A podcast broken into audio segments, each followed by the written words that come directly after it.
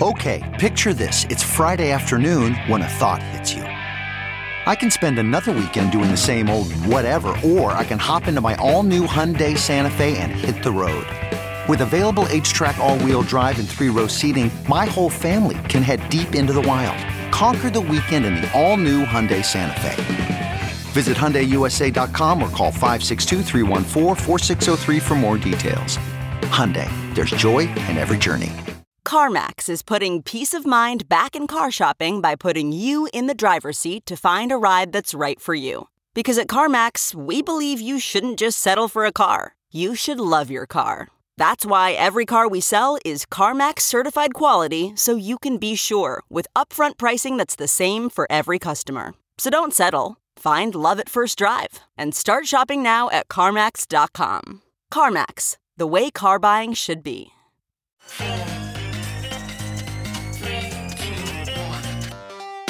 Welcome back to The Breakdown with me, N L W. It's a daily podcast on macro, Bitcoin, and the big picture power shifts remaking our world. The Breakdown is sponsored by Nexo dot io and produced and distributed by CoinDesk.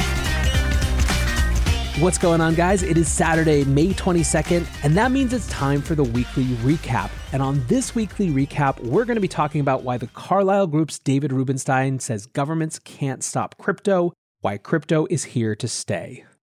This week has been an absolute FUD parade. We've had Elon environmental FUD, regulatory FUD, Tether FUD, crime FUD. I mean, it's really been a murderer's row of concern trolling.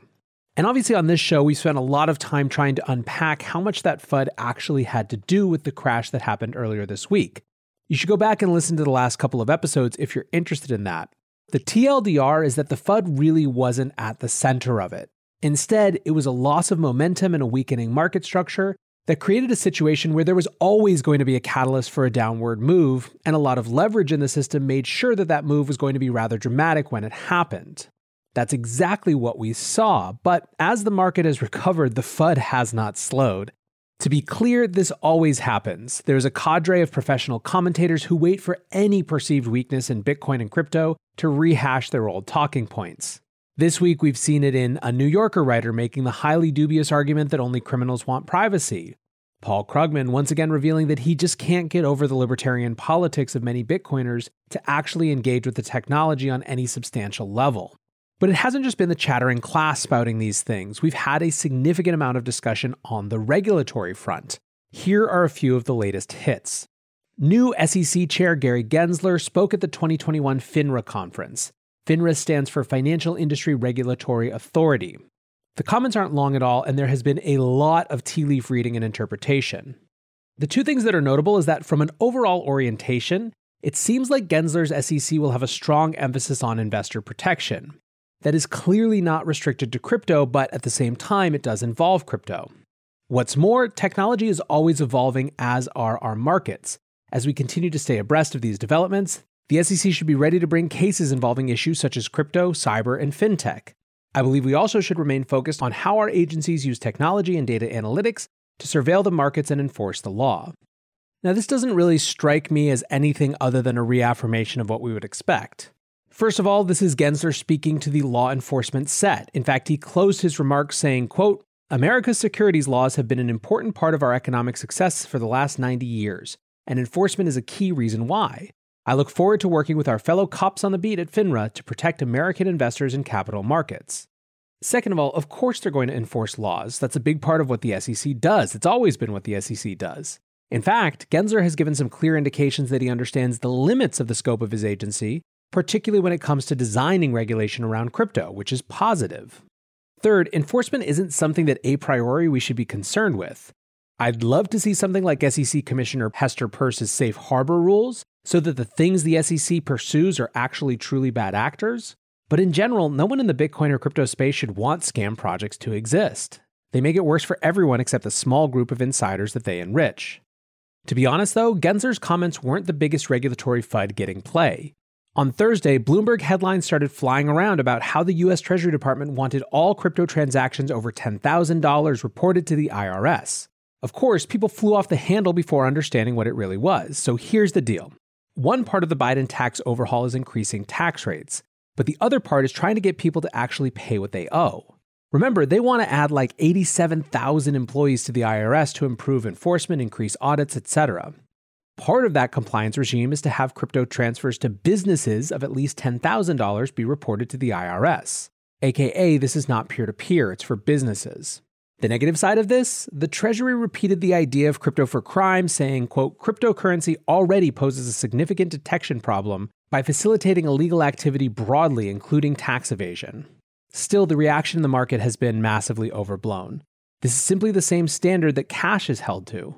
Now, I often fear that cash will feel quaintly pro-citizen in the future.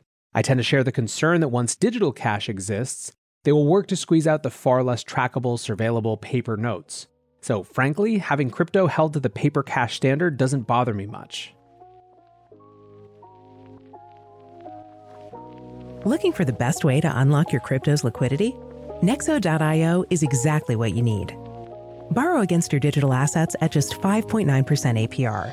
Earn passive income with yields of up to twelve percent. And swap between more than seventy-five market pairs with the instant Nexo exchange. Try the Nexo wallet app to get the whole three hundred sixty degrees of crypto banking. Get started at nexo dot io.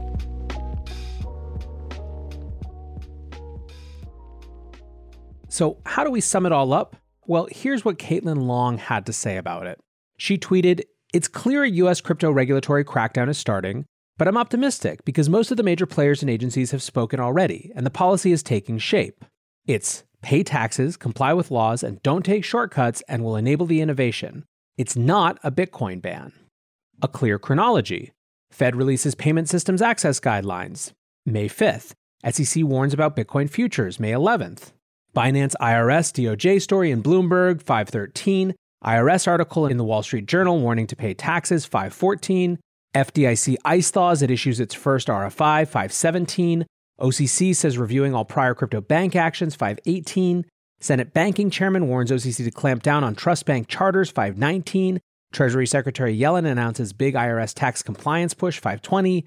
Fed's Powell plans paper on payment innovation, five twenty. Spot pattern, news almost every day. Theme, compliance. It's pay taxes, comply with laws, and don't take shortcuts. Not a ban. Nothing yet from FinCEN, C F T C, or F T C, but pretty much all the other D C regulators have now spoken. I definitely agree with the broad strokes of what Caitlin is saying, although I have a hard time going so far as to call it a crackdown. If I had to characterize the sentiment I see from bureaucrats in Washington right now, it's that they see themselves as part of a grand post-Trumpian cleanup. That's going to look like more regulation and more burdensome processes, and in some case, there is real risk of them overcorrecting. I said earlier this week that I'm watching the O C C particularly closely, but it doesn't feel like a new hostility to me. The people who are hostile have always been so. However, if you want to take from a true D C insider, let's listen to comments from David Rubenstein, the C E O of the Carlyle Group. Carlyle is a multinational private equity firm that has more than two hundred fifty billion dollars of assets under management. Much more important than that, Rubenstein is the insider's insider. I mean, if you view D C as the swamp, this is Solkanar the Swamp King. To give just one example, Carlyle hired and was Jerome Powell's boss for eight years. So here's what he had to say about crypto and government. Crypto has come from nowhere to be a force in the market.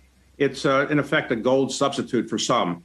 And I have uh, invested in not cryptocurrencies myself, but in things that facilitate the trading of it in various companies that are helping to um, trade or make it easier for people to be involved with cryptocurrency. And I did that in part because I think it's here to stay. Cryptocurrency is not going away, uh, just like gold is not going away. So, yes, it had its ups and downs, and yesterday was not a good day for it. But that's true of anything that is relatively new. And I don't think you're going to see anything like crypto going away and, and disappearing. It's it's here. And it's here because people in the market want something other than just the traditional currencies that we've had. And whether that's right or wrong, it's it's clearly something that the market wants. So, yes, if you go into cryptocurrencies, you should expect big ups and downs and big fluctuations. And if you're not prepared for that, don't go into cryptocurrency. But the idea that cryptocurrency is going to go away or that the government is going to make, be able to stop cryptocurrency from being something investors want, I think is unrealistic at this point. Those highlight words, though, here to stay. Government couldn't stop crypto from being something investors want.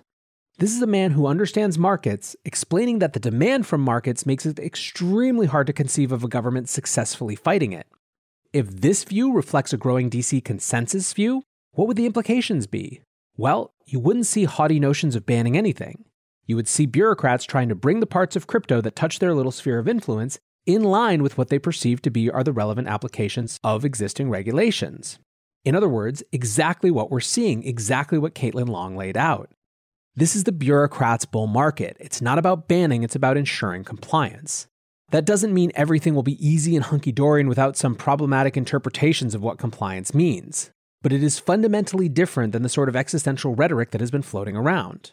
Now, one last note on compliance. There is regulatory compliance, but there is also normative compliance. One of the major shifts in government is a more serious focus on E S G concerns, with the E for environment being chief among them. Hold aside debates about the substance of that for now, there is no denying that the government in power views as chief among its jobs to right the ship when it comes to progress on climate change. Part of that is putting pressure on businesses to comply. This is coming through the Treasury, through the Fed, and more. My guess is that there's going to be a race to make good on the promise of the greening of crypto. More renewables and mining, a shift to P O S for Ethereum, and more. I think Elon is going to be seen as one of the catalysts for it, and I think that perhaps this China mining ban that we discussed yesterday will be a part of that as well. Already, F T X and BitMEX have announced that they're going to be buying carbon offsets, and I hardly think this is the last that you'll see of that. For now, guys, I mean, it has just been one of the crazier weeks. I thought last week was nuts, but this one took the cake. I hope that as we're going through it, you're taking some time to reflect and to enjoy that you are a part of living history. For now, I hope you're having a great weekend. I appreciate you listening. And until tomorrow, be safe and take care of each other. Peace. We're witnessing the greatest paradigm shift in finance in modern history.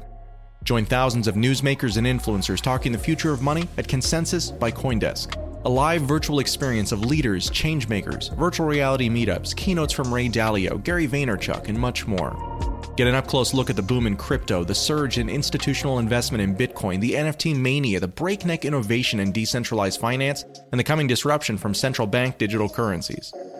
The Breakdown listeners can visit events dot coindesk dot com and use the promo code BREAKDOWN to save twenty-five dollars today.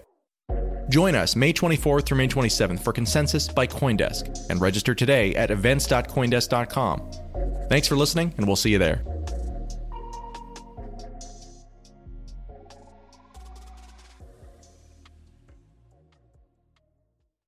Ah, spring. Nothing like the world progressing towards summer to inspire your own progress. That's what life's all about. In your career, relationships, and your finances. Let's talk about that last one. With the Chime Secured Credit Builder Visa Credit Card, it's easy to start building credit with everyday purchases and regular on-time payments with no annual fees or interest. So your weekly grocery run can feel even more productive, and that morning coffee can taste like a little victory. And if your credit scores grow, so could your opportunities to get lower rates on loans, like for a new ride or finally having a home to call your own. Sounds like progress, right? With Chime Secured Credit Card, you can start improving your credit scores right away. Get started today at chime dot com slash build. That's chime dot com slash build. Chime. Feels like progress. The Chime Credit Builder Visa Credit Card is issued by Bancorp Bank N A or Stride Bank N A, members F D I C. Out-of-network A T M withdrawal and O T C advance fees may apply. Terms and conditions apply. Go to chime dot com slash disclosures for details.